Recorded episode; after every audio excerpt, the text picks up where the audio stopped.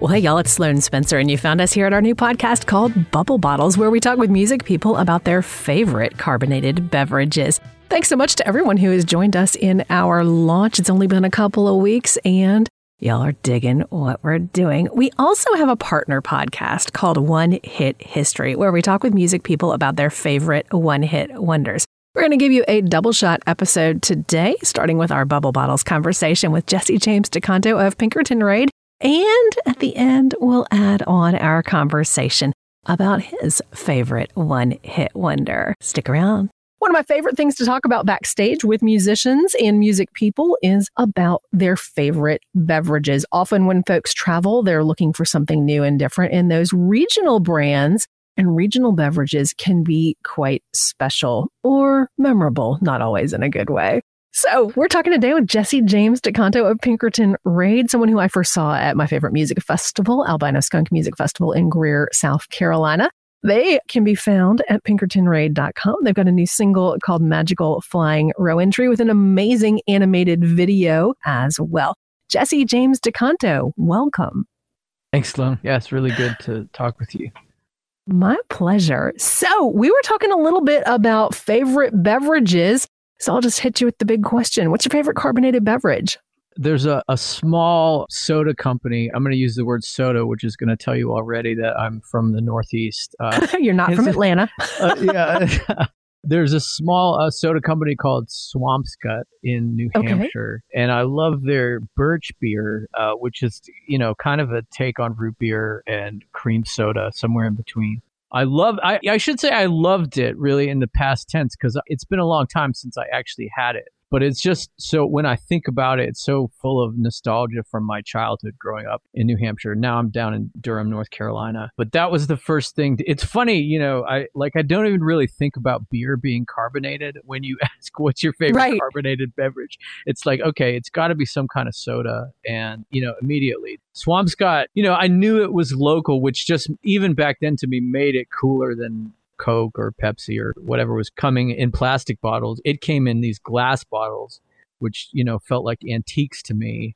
It has a lot to do with where I would find it because it represented some level of growing independence for me as like a preteen, maybe 10, 11, 12, 13, when like I remember this little convenience store called Lindy's, a kind of general store that had been in my little town in Brentwood, New Hampshire for decades. You know, I could walk to it from where I would play Little League. They had Squamscot, and they, you know, I could also like buy baseball cards there or buy something sweet. It just represented this time when I, like, maybe I had a little bit of birthday money, or maybe my parents gave me a little money, or maybe I babysat or something like that. It was something I could buy for myself in some settings, and I wasn't dependent on anyone, and I was just, like, with my friends and just walking around. And I think that, combined with the uniqueness of coming in a glass bottle and being made in New Hampshire, all of that sort of made it seem really cool to me. What a great story behind the beverage and what it means to you, just sort of the memories associated with that. Yeah, I guess I had just had to pick a flavor for you because you asked.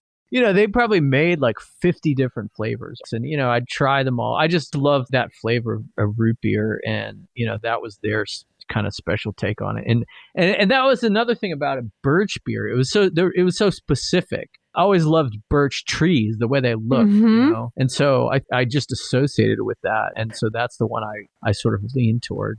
The localization of it, of course, is always important to a story. My personal like flavor preference has always been weird ginger ale and weird root beers, regional, local, whatever. And so, I mean, I've been obsessed with this since I was like in early high school. So I've been researching this forever. And birch beer is an interesting one because it's primarily like Pennsylvania north to New Hampshire. It follows that northern Appalachian region, you know, all the way up essentially. And it's truly made from distilling from birch trees. And because birch trees have different species, and I'm not a science person, different versions of trees like darker and lighter birches, you get different brews from the distilling of it and gives very different flavor profiles. And so this is still very much a hyper local decision where there are different places that have dark birch beer or lighter birch beer. And this is still a thing that's made. So cool. Yeah. Very interesting. There are different local companies that make this. And they're very different from one another because the trees themselves are different based on where you are. It's awesome. They can still make it this way. So because there are not enormous amounts of birch trees available for distilling for birch beer, it's still very localized. It's not something that's been commodified on a national level. And that alone is interesting to me. But one of the things I learned researching this program that was shocking to me is that root beer is no longer made from sarsaparilla and or sassafras because they learned that both of those are toxic. This has happened in my lifetime. So we used to make root beer from real sassafras or from sarsaparilla, and we would make tea from it and that. And now they know it causes liver toxicity. And that's so all root beer that you get now is a safe chemical invention flavor, which is stunning to me. It doesn't surprise me that the big companies, you know, putting it in 2-liter bottles at the grocery store are doing that. But I'm pretty sure Squamscot made a sarsaparilla, you know, flavor, which just sounded way cooler to me than know, like A&W or something. Oh, I totally bought it because of the name. You know, right. That's how I got into all of this. Right. And Squamscot's a great example of that. The spelling for someone, I'm from Georgia originally, you know, I look at the word and I'm like, how do you even say that word? It's like S-Q-A-M. S-C-O-T, right. Yeah.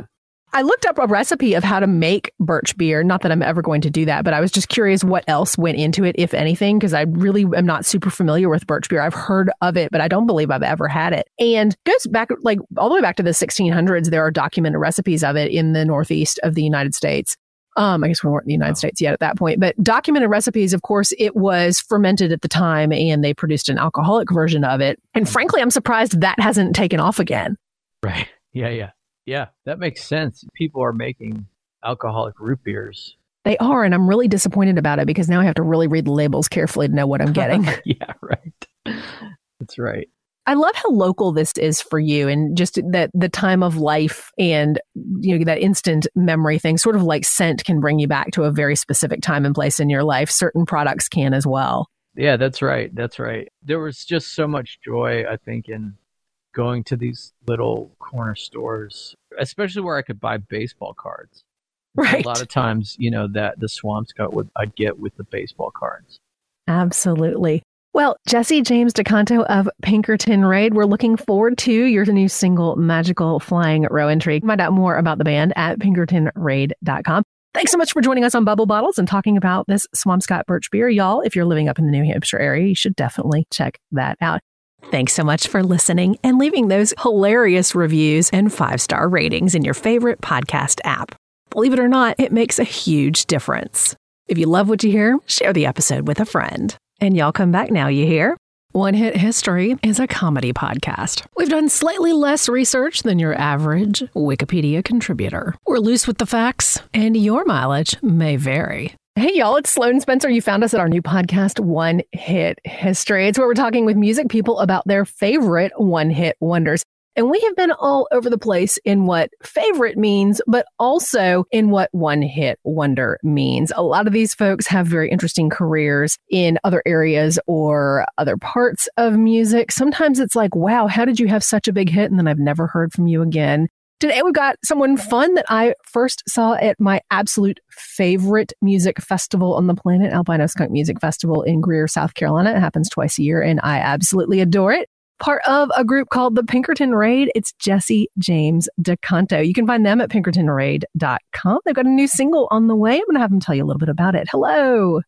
Hey, Sloane. Thanks for having me. The Magical Flying Rowan Tree is our single, but I've been just playing around with fantasy or very non-literal storytelling and songwriting, and, you know, settings in a different universe. It's a very personal song. A lot of my recent songs are very much grounded in family experiences, but a lot of times I just use that as a jumping off place and then go somewhere very distant. It's kind of a superhero story, but it's set in the age of when people believed in magic, and witchcraft wasn't witchcraft. It was like medicine, just being human and being alive. And so, or there's a legend, a myth about this tree, the Rowan tree, It only grows in very cold climate. So like here in the South, to find a comparable plant, and we call it down here a mountain ash, but to find it, you know, you have to go up to the very highest peaks in Appalachia. I mean, it grows all over Canada, but a lot of these myths come from Scandinavia, the British Isles. And the idea with this rowan tree is that it creates a window into the magic world, the fairy world. It's supposed to be protective. So people would plant them outside their cottages to sort of ward off evil spirits. And then there's an extra powerful type of rowan tree that when it grows on the side of a cliff, or it grows literally in the crook of a branch of another tree, then it's even that more powerful. So the song imagines a child as the embodiment of this magical power of the rowan tree. The video is an animation of that idea of a child protecting his family with his magical joy. The animator is a woman named Eleni Chandriotu. She's Greek. She and I sort of bonded over the animation in the Book of Kells feature-length movie. And when I was telling her about the kind of nature spirituality behind the song, she said, oh, you know, I've always wanted to do an animation in that style. And so that was sort of a jumping off point. Wow, that's very exciting. All right, so y'all definitely can find out more about the band at PinkertonRaid.com. So you'll be definitely in the know about Magical Flying Rowan Tree. You don't want to miss out on all of that for sure. So this podcast talks with music people about their favorite one-hit wonders. And most of the time, the styles of music are very different than the style of music the person works in. That's not always true, but that's most of the time true. So we've talked a little bit offline about this particular song. Hit us with it. What's your favorite one-hit wonder? Somebody That I Used to Know by Gotye. It really blew me away when it first came out. You know, I was in the middle of making my first record around that too. So I was just fascinated by the production of it because it just felt like this very groovy pop song, but the instrumentation is just so interesting and the unexpected. I feel like it sort of set the stage for the move toward electronic music that followed. That's almost become cliche at this point. The way that Gotye and his team interwove acoustic instruments with samples and synthesizers, it sounds very, very organic to my ear, but a lot of it's not. And that's, I think, what I love about it. The song was released 2011, 2012. So, you know, the release and then when people actually get their hands on it. The album was called Making Mirrors. And so the thing that I'm particularly interested in, because I've worked in radio for so many years, is often folks release like a radio version and an album version of songs. That's been common for decades. But in this particular case, it's not just the length that is different. The production of the radio version that people know and the album version that people know are significantly different. It's still completely recognizable, but those layers are like a whole different song. Oh, wow. You're educating me here. I didn't even know that. It's really interesting. And they're maybe 30 seconds different in length. And then there's also the vocal play with Kimbra as well. I didn't talk about that, but I love the vocal production on that song. That's more than anything what gives it this really big pop sound. You know, it's gorgeous. The very first time I heard this song, I was fascinated with how they produced it. He mostly did all the work himself. Interesting guy to talk about briefly. He was born in Belgium to a Belgian family who then moved to Australia when he was 2. And he's known by a variety of names. So his given name was a Belgian version of Walter, so Walter de Backer. And then when they moved to Australia, his parents anglicized it to actual Walter. And then he was called Wally as a kid. But the Gotye or Gaucher, depending on who you talk to, he's used both publicly as well, is where the French origin of the Belgian version of his name comes from. Like super confusing. Wow. So it's related to Walter in some way. Similar to Mary Gaucher's last name, except that it's Gaulthier. And hers does not have the L. So it's part of that same origin, but through the various different languages, the pronunciation changes. And I love the fact that he has both official pronunciations out there. Right. These are the kind of things that radio people obsess about because we try to get it right. And then it's like, okay, there's not a right. There's both. And then you'll have someone call you out on it. You go down that rabbit trail. Every time. So how did you first stumble upon this song? I must have just heard it come on commercial radio. I can't really remember, but it seems like it was everywhere back then. I mean, that xylophone melody just at the very beginning really grabbed me. Yeah. So Gotye/Gaucher, somebody that I used to know, you have to have the vocal version with Kimbra in there because that contrast is just essential to it. But the song was a huge international hit, like 11 international awards, 3 Grammys here in the U.S., just a massive, massive song worldwide, which is not always the case with wildly popular tunes, especially one-hit wonders. They often have a geographic region where they're wildly popular, but rarely internationally like this. I was just looking it up because I was curious, and it's almost hit 1 billion streams on Spotify. Unbelievable. Lyrically, it's an interesting song to me as well, mainly because it reminds me of a 1980s one-hit wonder song. Lyrically, and okay, so if you are a fellow Gen Xer, you're going to know exactly what I mean. Everyone else is going to be rolling their eyes so hard they hit the back of their head. Lyrically, it's sending the same message as Don't You Want Me, Baby. Yeah. But the presentation is so much more glamorous. Yeah, right. Yeah, it's like much more indirect, which I suppose is a function of being 30 years younger. You know, human interactions and how folks then deal with seeing one another when they are no longer in a relationship is the essence of the song. And pretty straightforward when you read the lyrics, but when you're listening, you can get wrapped up in the sound and not even catch that that's what's going on so much. Yeah, that's right. I came to this song just fascinated by the music.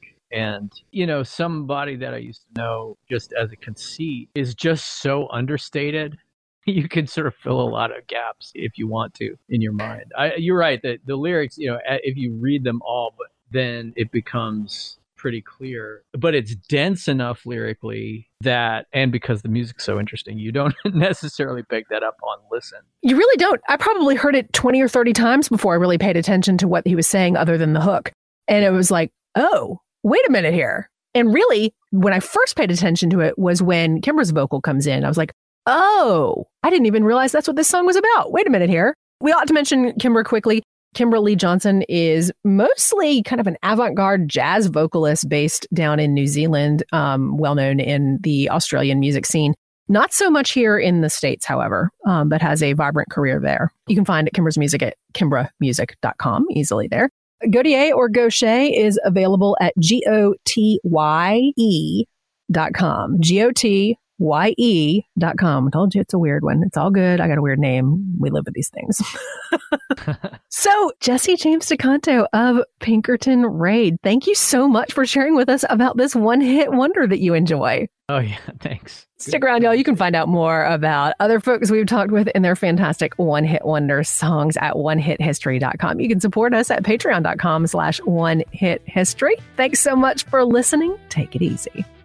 Thanks to Jacob Furr for our theme music. You can find his catalog at jacobfurr.bandcamp.com. That's jacobfurr.bandcamp.com. Thanks so much for our graphic design and logo from Keith Brogdon. You can find his work at thinkingoutlouddesign.com.